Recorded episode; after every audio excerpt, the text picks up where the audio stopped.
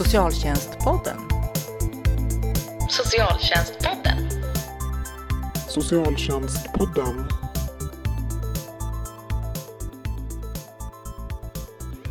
Välkommen till podden för dig som är intresserad av socialt arbete och socialpolitik.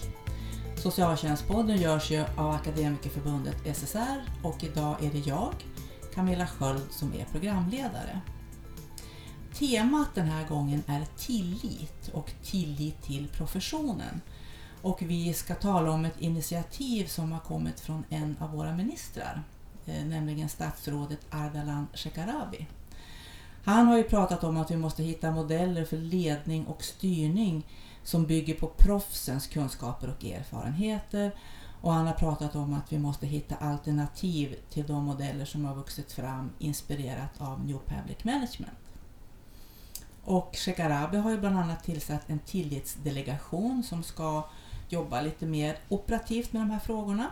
Och jag är jätteglad att kunna hälsa huvudsekreteraren i delegationen välkommen, Anna Lexelius. Tackar.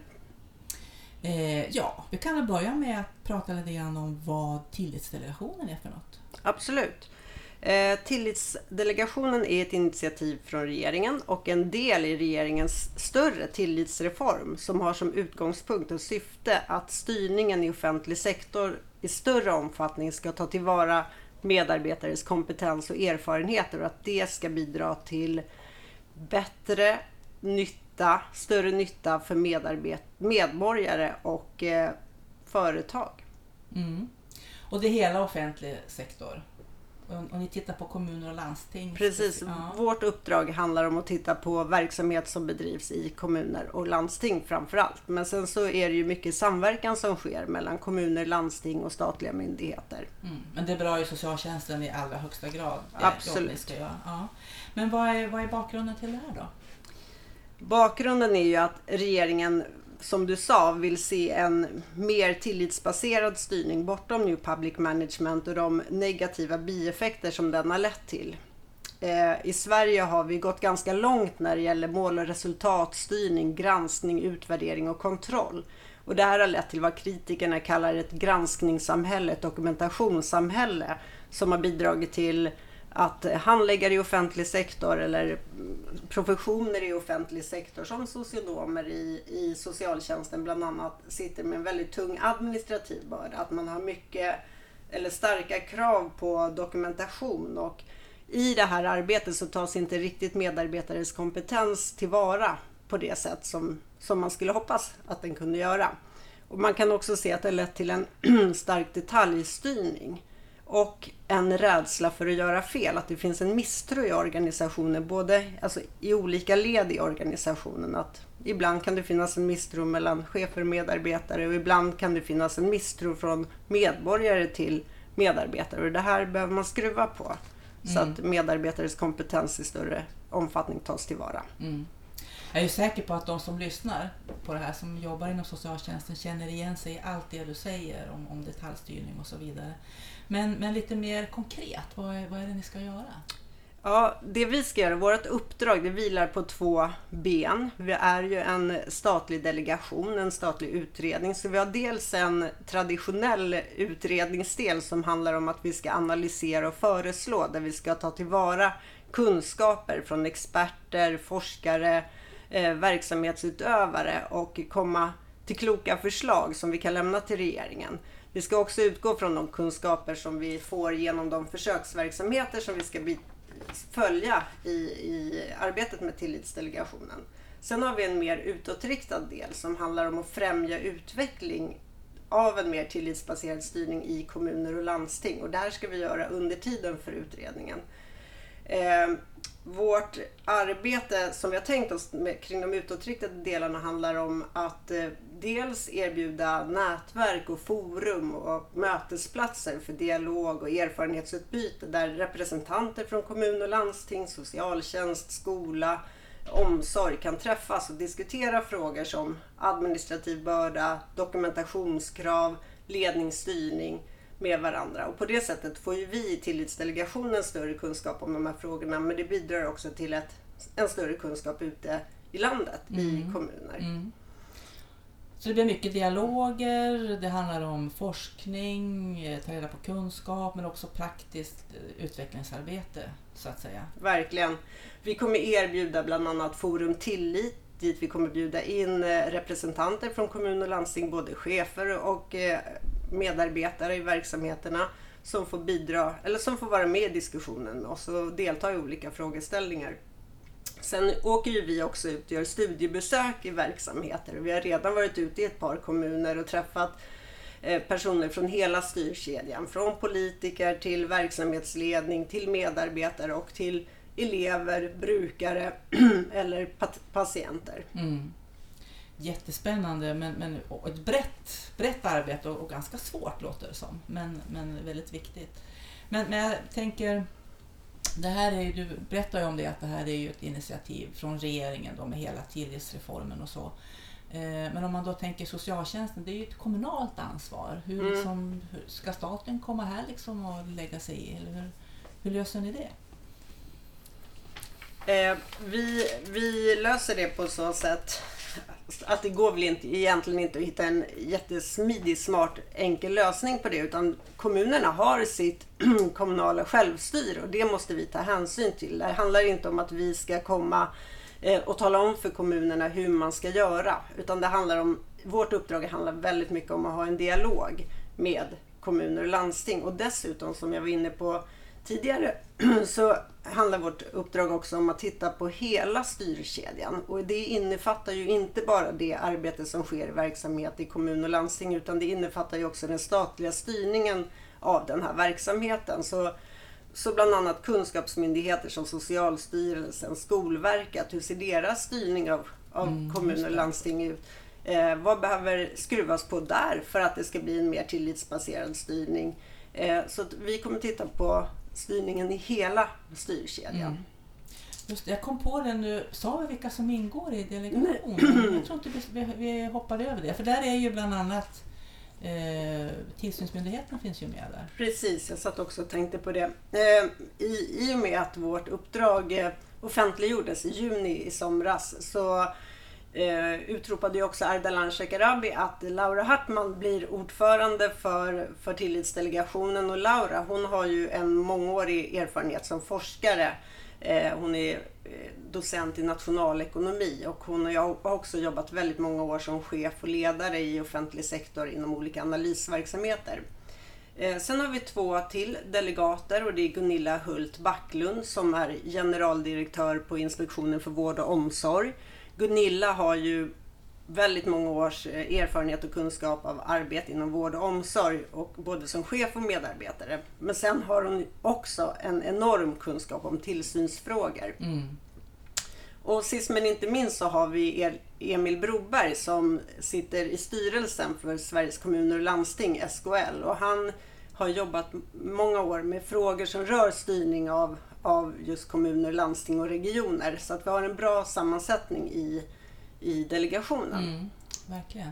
Eh, när jag såg första gången den här sammansättningen så, så blev jag ju lite fundersam och funderade om ja, professionen då. Men då har jag varit igen inne på det att ni har lagt upp ett arbete där professionen verkligen ska vara delaktig i det.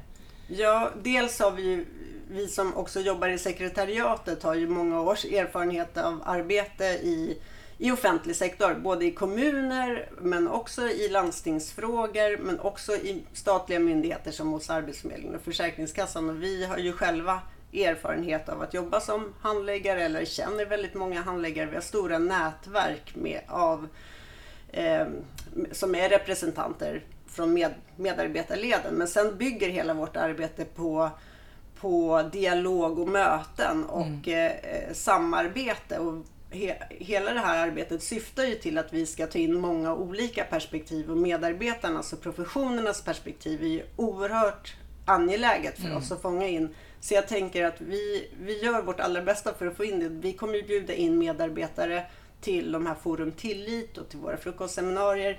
Men, eh, men vi har också redan nu fått mycket samtal från, från personer som jobbar i bland annat socialtjänsten. Mm. Men eh, också som lärare och inom vården som ställer frågor om tillitsdelegationen och vill veta mer och som vill bidra till vårt arbete. Och det är vi oerhört tacksamma för. Mm. Vi finns ju också tillgängliga på vår hemsida tillitsdelegationen punkt se dit, ja, där man kan läsa om vårt arbete och sen kan man höra av sig till oss om mm. man har olika, mm. olika det, input. Det är ett bra tips till alla de som lyssnar, för det är klart att om, om målet är att stärka professionen och, och ha en mer professionsbaserad ledning och styrning, då, då måste ju professionen vara delaktig. Absolut, det känns självklart. Ja. Eh, du var ju lite grann inne på det, att mycket av, av de system vi har byggt upp kanske egentligen bygger på misstro och sådär. Men, men eh, om man vänder på det då, vad, vad, är, vad är tillit? Vad, hur, liksom, hur funderar ni runt det begreppet? Ja, det finns otroligt mycket att säga om begreppet tillit. Och det finns också väldigt mycket kunskap om tillit från olika perspektiv. Eh, Så det, det är ganska mycket material som vi har att ta hand om och titta på. Mm. Men, men vi, har, vi har bland annat kollat på ett par rapporter som Statskontoret gjort, har gjort. Och nu senast innan jul så kom Statskontoret med en rapport som tittade på tillit på jobbet. Och de hade en utgångspunkt som vi tycker väldigt, är väldigt bra eh, och som vi kan utgå ifrån. Och den handlar om att titta på tillit på arbetsplatsen och tillit från den närmsta chefen till medarbetaren. Vi vill också bredda det här tillits, alltså hur vi granskar tillit och hur vi tittar på tillit och hur vi utvecklar tillit. Till att gälla också tillit inom organisationen, inom alla led inom en organisation. Jag menar, bara inom en kommun så finns det många olika verksamheter, många olika stuprör där man behöver fundera på hur tilliten ser ut. Men också tillit mellan olika organisationer, som mm. samverkande organisationer behöver stärkas. Och vi tycker också att det är ett stort värde att titta på tillit mellan uppdragsgivare och verksamhetsledning. Som mellan, mellan politiker och verksamhetsledning, mellan regeringskansliet och verksamhetsledning. Mm. För om man tänker efter lite grann, om, om, eh, om man inte känner tillit, då landar man ju i det här eh, som du också var inne på med, med att detaljstyra och, och liksom snäva in. Och, och, och det skapar ju ingen bra... liksom kultur på en arbetsplats. Eh, och du var ju inne lite grann på att ni redan har sett liksom vissa konsekvenser av de här styrmodellerna vi har idag. Men jag tänkte vi kunde väl dyka ner i några av dem där och prata mm. lite mera om dem och det som kanske då kännetecknar eh, socialtjänsten. Eh, så en sak som du tog upp, det är det här med att det generellt sett är för mycket administration. Och det är ju någonting som vi ser också när vi gör undersökningar och så. Eh, om man skulle prata lite mer om det, vad, vad handlar det om? Så vi känner igen den här bilden som vi har diskuterat den tidigare mer på S S R också. Att den, den återkommer i samtal med socionomer, den återkommer i samtal med personal inom vården, den återkommer i samtal med personal inom skolan och utbildningsväsendet. Det är någonting med administrationen som gör att, att man upplever att den knycker mycket tid ifrån mötet med individen mm. och det yrke som man en gång sökte sig till för att man brann för det och ville utföra det, och det är där man har sin starkaste kompetens och kunskap. Eh, och det, här behöv, det här behöver vi göra någonting åt, och det här lyfter ju även upp eh, Cecil, eh, det här lyfter ju även Cecilia Greve upp, och nat- Cecilia är ju nat- nationell samordnare för den sociala barn- och ungdomsvården, och hon mm. ser det också att, att socionomer lägger mycket tid på, väldigt mycket tid på utredningsarbete och dokumentationsarbete. Eh, vilket är bra. Det är bra att göra bra utredningar. Mm. Eh, det, är, det är väldigt viktigt för det, det arbete som, som man ska göra med barn och ungdomar. Och de insatser som man beslutar om. Men det är ju inte bra när man har manualer och riktlinjer som gör att man behöver beakta varje ärende på samma sätt. Och att man i varje ärende har en utredning på sjuttio sidor. Det kanske mm. inte alltid behövs. Då, då har vi gått lite snett. Då har vi gått för långt i, i mallar och riktlinjer. Då behöver man mer utgå från behovet. Individens behov. Mm. Och att man behöver sätta det i centrum i större omfattning. Och jag tror att mina erfarenheter som handläggare på Försäkringskassan bland annat. Där hade jag, jag kände att jag i större omfattning ville träffa de personer som mm. jag arbetade för. Och det tror jag att många känner igen sig i. i välfärdstjänsterna. Mm. Precis, och särskilt om man jobbar med, med socialtjänstlagen eller, eller med L S S där man då som handläggare faktiskt har uppdraget att utifrån individens behov mm. eh, och, och då måste man ju alltid få göra individuella bedömningar och man måste också ha ett handlingsutrymme mm. och den här administrativa bördan den verkligen begränsar ju handlingsutrymmet så, så det påverkar ju kvaliteten negativt. Och ett annat område som lyfts upp eh, när det gäller administration det är ju I T-systemen som i många fall upplevs som förål, föråldriga och som försvårar arbetet med dokumentation. Det, det är inte smidiga system utan det är ganska krångliga system som, som vi har mm. i många av våra verksamheter och det skulle ju göra stor skillnad för effektiviteten och kvaliteten om vi kunde få till bättre system. Mm. Vi stöter ju på att man beskriver I T-systemen faktiskt som reella arbetsmiljöproblem. Ja. Och som sagt, det handlar väl om vare sig man pratar om I T-stöd eller manualer eller ja, olika typer av, av administration så ska ju det vara ett stöd för att göra ett gott arbete. Mm. Men det här låter ju ändå som en fråga som ni verkligen har liksom ögonen på och som på något sätt kan man tänka sig kommer att finnas med i ert fortsatta arbete? Det kommer det absolut att göra, men jag, också, jag vill också lyfta att här tar vi gärna emot input från er, från personer som sitter ute i verksamheten och som upplever det här dagligen. Det är viktigt för oss att ta in vad det, hur det är, hur det verkligen blir i verkligheten mm. när man sitter ute och jobbar mm. och hur det påverkar arbetet med den här individen som i många fall är ett barn i behov av starkt stöd eller personer med funktionsnedsättning i behov av stöd eller personer med sociala svårigheter som gör att man också behöver, behöver stöd och hjälp från mm. samhället. Mm.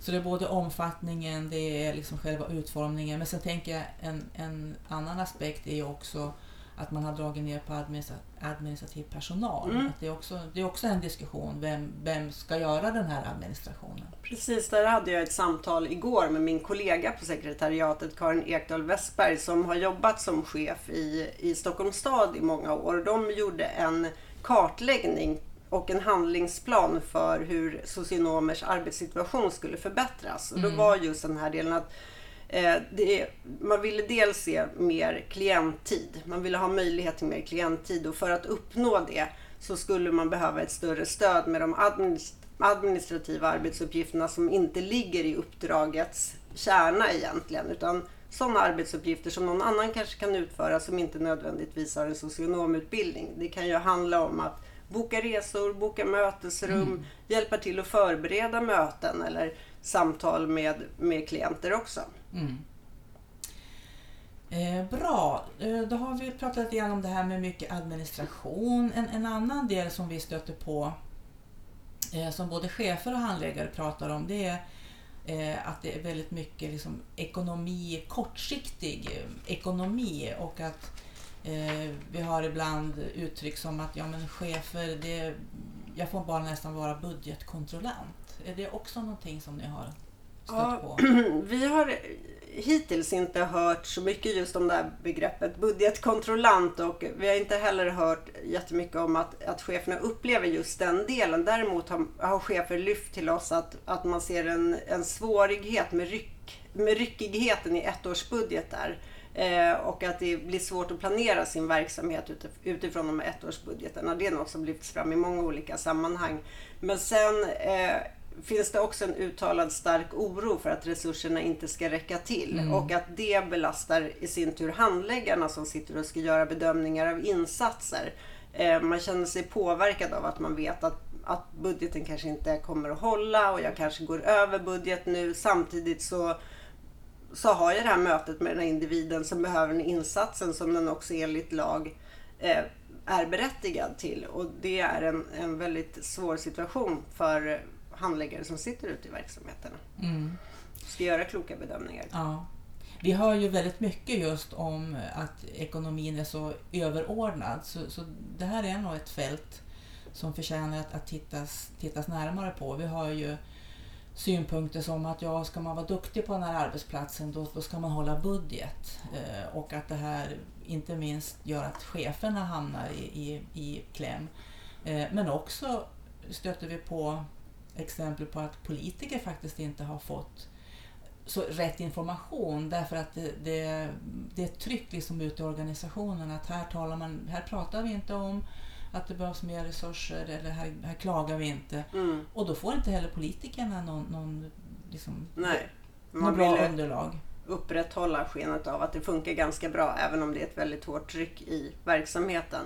Men den här frågan om ekonomi är viktig för vårt arbete, och jag tänkte säga det att vi har ju inte kommit igång med våra forum tillit egentligen. Vi har genomfört under hösten två större intressentträffar, men det är alltid nu under tjugosjutton som det verkliga mm. arbetet kör igång, där mm. vi kommer ha väldigt mycket utåtriktade aktiviteter, där vi kommer erbjuda, eller säga, bjuda in till de här olika mötesplatserna och mötesforumen. Och där kan ju ekonomin vara ett tema för någon mm. träff till exempel. Precis, och som du sa tidigare också, de som lyssnar nu, om de har några exempel på just det här med mm. ekonomistyrning som, som kanske är kontraproduktivt, eller t- tankar på hur man ska kunna göra istället, så är de välkomna att höra sig. Absolut, verkligen.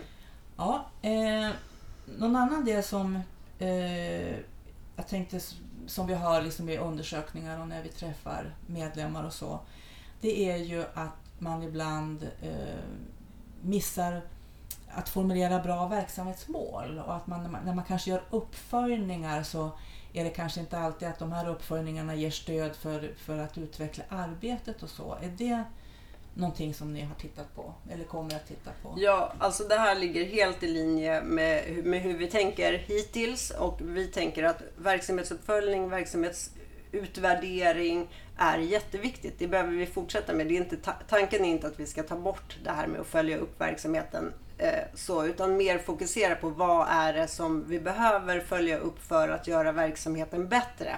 Och för att få reda på det så behöver man verkligen ha en dialog med medarbetare. Det är vi mm. helt övertygade om. Jag tror också att om medarbetare inkluderas i den här diskussionen och får vara med och ta fram de här målen och sätta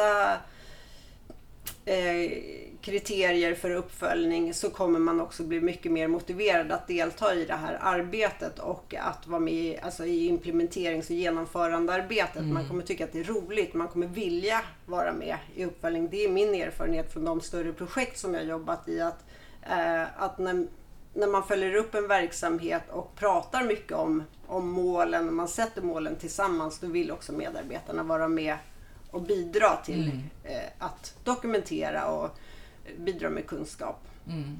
Det tror jag absolut stämmer. Eh, och jag tänker också, jag tänkte ett, ett konkret exempel på hur viktigt det är att, att professionen är med och formulerar mål, men också att, man, att det här är liksom någonting som man ständigt behöver diskutera. För det är inte alltid så lätt kanske att se eh, det här mål, det här måttet, är det bra eller dåligt. Och det var, jag lyssnade till en dragning där man presenterade ett projekt där man hade som målsättning att minska antalet placeringar av barn. Eh, och då jobbar man förebyggande och man, man samverkade. Eh, och vart efter den här presentationen fortgick då, så var det en som räckte upp handen och sa, ja men leder inte det här till fler placeringar av barn? Jo, sa man då. Mm. Därför att man arbetade på ett sätt där man kom i kontakt med familjer, man såg mera behov. Och där tycker mm. jag är ett sånt bra exempel hur en målsättning som ju låter väldigt bra, såklart, att minska placeringar av barn, det är väl en jättebra målsättning. Men det, det var, i det här fallet var det ju inte misslyckat att placeringarna ökade, eftersom man faktiskt fångade upp. Jag tycker det är ett sånt bra exempel på att professionens kunskap verkligen behövs. Absolut. Och jag ser, jag ser det också som väldigt viktigt, den här dialogen mellan ledare, chefer och medarbetare kring, kring mål, och hur man, hur man gemensamt tar ansvar för att kommunicera det här till nya medarbetare och nya kollegor som kommer att hålla den diskussionen vid liv. Att det, får, det är inte någonting som får ske en gång om år, utan det här är en diskussion som man ska följa upp löpande och regelbundet. Mm. Eh. Ytterligare en aspekt, det är, jag vet inte om du såg att vi hade en artikel i Svenska Dagbladet eh, för någon vecka sedan i mellandagarna här, eh, som handlade om en tystnadens kultur mm. som ju vi ser, eh, vi jobbar ju nära en forskare som heter Vanja Astvik som har tittat just på socialtjänsten och säger att en följd av den här New Public Management styrningen och så eh, har lett till en, en tystnadens kultur. Eh, och du var också inne på det här att man är så rädd att göra fel. Mm. Eh, vad, vad liksom, skulle vi kunna liksom grotta lite grann i den, mm. i den frågan? Ja, jag tror att det finns många poänger i det som ni skriver i debattartikeln här. Och jag tror att det också har sin grund i den här detaljstyrningen som vi pratar om. Att eh, den här detaljstyrningen med olika riktlinjer, mallar, eh, regleringsbrev om man nu så vill, eh, bidrar till eh, att man hålls i ganska hårda tyglar och att man då, då också känner att man är rädd för att göra fel, och att den här rädslan för att göra fel återvinns i hela organisationen på olika nivåer. Mm. Eh, så jag tror att vi behöver fundera lite kring hur vi kan, kan komma bort från mm. den här känslan mm. och att det faktiskt också ska vara en kultur ute i organisationerna där man där det kan vara okej att göra fel. Precis. Där man kan lära sig väldigt mycket av ett fel som begås. Eh, och att Och här är ju ledarskapets betydelse enormt. Att om vi har modiga ledare som vågar stå upp för medarbetare som har gjort ett fel vid något tillfälle. Mm. Och att vi stannar upp och lär oss någonting av det. Eh, då tror jag att vi om, vi, om vi kommer dit så tror jag att vi har kommit väldigt långt. Mm. Jag tänker också att man, man måste ju ha ledning och styrning som faktiskt bygger på en förståelse för hur komplext det sociala arbetet är. Mm. Och det är väl det kan jag tänka att man har förenklat lite för mycket. Om man, för det är, mycket, det är ju enklare att visa upp ja, jag håller budget. Men det är kanske svårare att visa upp vilken bra kvalitet jag fick i det här samtalet med den här klienten. Mm. Så att, och i det här ligger ju också att, som sagt, att man måste få göra fel och man måste få prova saker och, och att det är en ständig diskussion som, som måste pågå. Ja, för jag tänker att de här, som jag har sagt nu ett par gånger, olika riktlinjer och mallar som finns i mm. olika verksamheter, i, i, jag tror i alla verksamheter, i, i välfärdstjänster, i offentlig sektor, men även verkligen hos socionomer i socialtjänsten. De, är ju inte, de har ju kommit dit av en god anledning. Mm. Det är för att ge ett stöd i arbetet. Men det är ju när man använder de här in absurdum som det blir tokigt. För de passar inte för alla individer. För det är just i mötet med personen som den här kvaliteten kan uppstå. Mm. Eh, och det går inte riktigt att mäta eh, på, på ett sätt som, som är kvantifierbart. Och eh, ja, som man kan följa upp i olika verksamhetsuppföljningar. I så fall får man göra ett större kvalitativt arbete, och det, det är ju mer omfattande och kräver mer från verksamheten. Mm. Eh, men det skulle vara intressant att göra det också som mm. ett komplement. Mm. Nej, men det är verkligen välkommet hela den här liksom, tanken med, med tillit, för man, man kan ju känna sån frustration. Här har vi liksom välutbildade eh, socionomer som jobbar inom myndighetsutövning, vi har beteendevetare och andra, vi har chefer som har gedigen utbildning och som kan så mycket, men mm. som inte får liksom använda sin kompetens fullt ut. Så att det här känns ju väldigt hoppfullt. Och jag tänker också att tillitsbegreppet liksom, begreppet också siktar ju in sig på arbetsmiljöfrågor och förutsättningar att göra ett gott jobb liksom, på bredden så att säga. Verkligen. Så det här känns ju som att det är nycklar och vägar framåt kanske att, att verkligen återupprätta det sociala arbetet. Och ja, jag tror att det är verkligen det du säger här med det, alltså komplexiteten i det sociala arbetet måste tas på allvar, och då, blir, då måste vi fundera på hur kan man följa upp det här arbetet på ett, på ett bra sätt så att det ger ett stöd till personer som jobbar i, med socialt arbete och som möter de här personerna som är i behov av väldigt stort stöd. Och man kan hamna i situationer som är helt otänkbara när man sitter och tar fram riktlinjer. Det handlar ju om personer med missbruksproblematik, med svåra psykiska eh, funktionsnedsättningar och hinder eh, som man behöver ta hänsyn till, och det, det är svårt, och där, där, ha, där handlar det just om det här med bemötande och mm. hur, man, hur man kan läsa av en annan person. Det är inte jättelätt att mäta. Mm.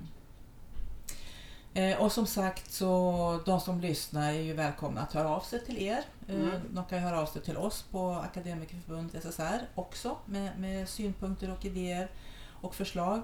Eh, ni ska ju också bedriva försöksverksamheter. Hur, hur får ni fram de här olika projekten nu då? Mm. Jag har inte pratat så mycket om försöksverksamheterna ännu, men det är egentligen inte vi i Tillitsdelegationen som bedriver de här försöksverksamheterna, utan det är, det är ju utvecklingsarbeten som sker ute i kommuner och landsting där man har som i kommunen identifierat ett problem som man vill hitta en lösning på som ligger i linje med de frågor som vi jobbar med i Tillitsdelegationen. Eh, och vi, i våra direktiv står det tydligt att vi ska eh, följa ett antal försöksverksamheter och utifrån dem dra eh, lärdomar, slutsatser, analysera resultaten som kanske kan ligga till grund för de förslag som vi går fram med till regeringen sen när vi lämnar vårt slutbetänkande i juni tjugo arton. Mm. Nu har vi gått ut med en intresseanmälan till landets alla kommundirektörer och landstingsdirektörer om möjligheten att delta som försöksverksamhet i Tillitsdelegationen. Jag glömde också säga att de här försöken kommer att följas av forskare, en grupp forskare som tittar på arbetet som sker och som också ger ett stöd till verksamheten att utföra det här utvecklingsarbetet.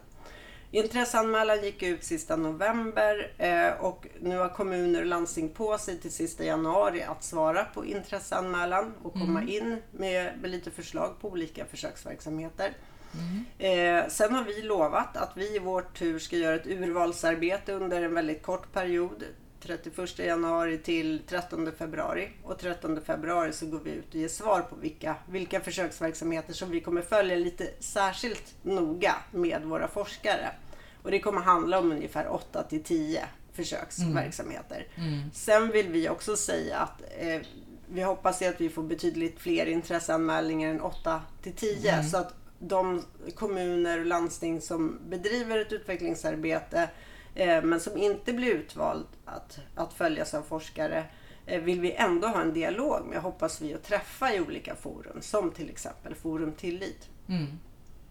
Och då får man ju hoppas att det är några försöksprojekt som blir inom socialtjänstens område. Samtidigt så mycket av det jag pratar om är, verkar vara väldigt generellt, att det är liksom med administrativa bördan, detaljreglering mm. och så vidare, så att det låter ju som att alla de här försöksverksamheterna kommer att gagna i stort sett all verksamhet inom offentlig Jag tror sektor. Att vi kommer lära oss mycket som mm. man kan generalisera på olika verksamheter. Sen är det ju, sen är det ju, vi tror ju kanske inte att vi kommer att hitta en modell för vad tillitsbaserad styrning är och att den kan eh, implementeras i alla verksamheter rakt av, utan vi tror mer att vi kommer komma fram till vad kännetecknar en tillitsbaserad styrning och vad skulle kunna passa olika verksamheter. Så vi vill ju självklart att, att de här försöksverksamheterna speglar olika verksamheter, så att vi får några som gäller arbete med so- socialt arbete, några som rör kanske skolans arbete, mm.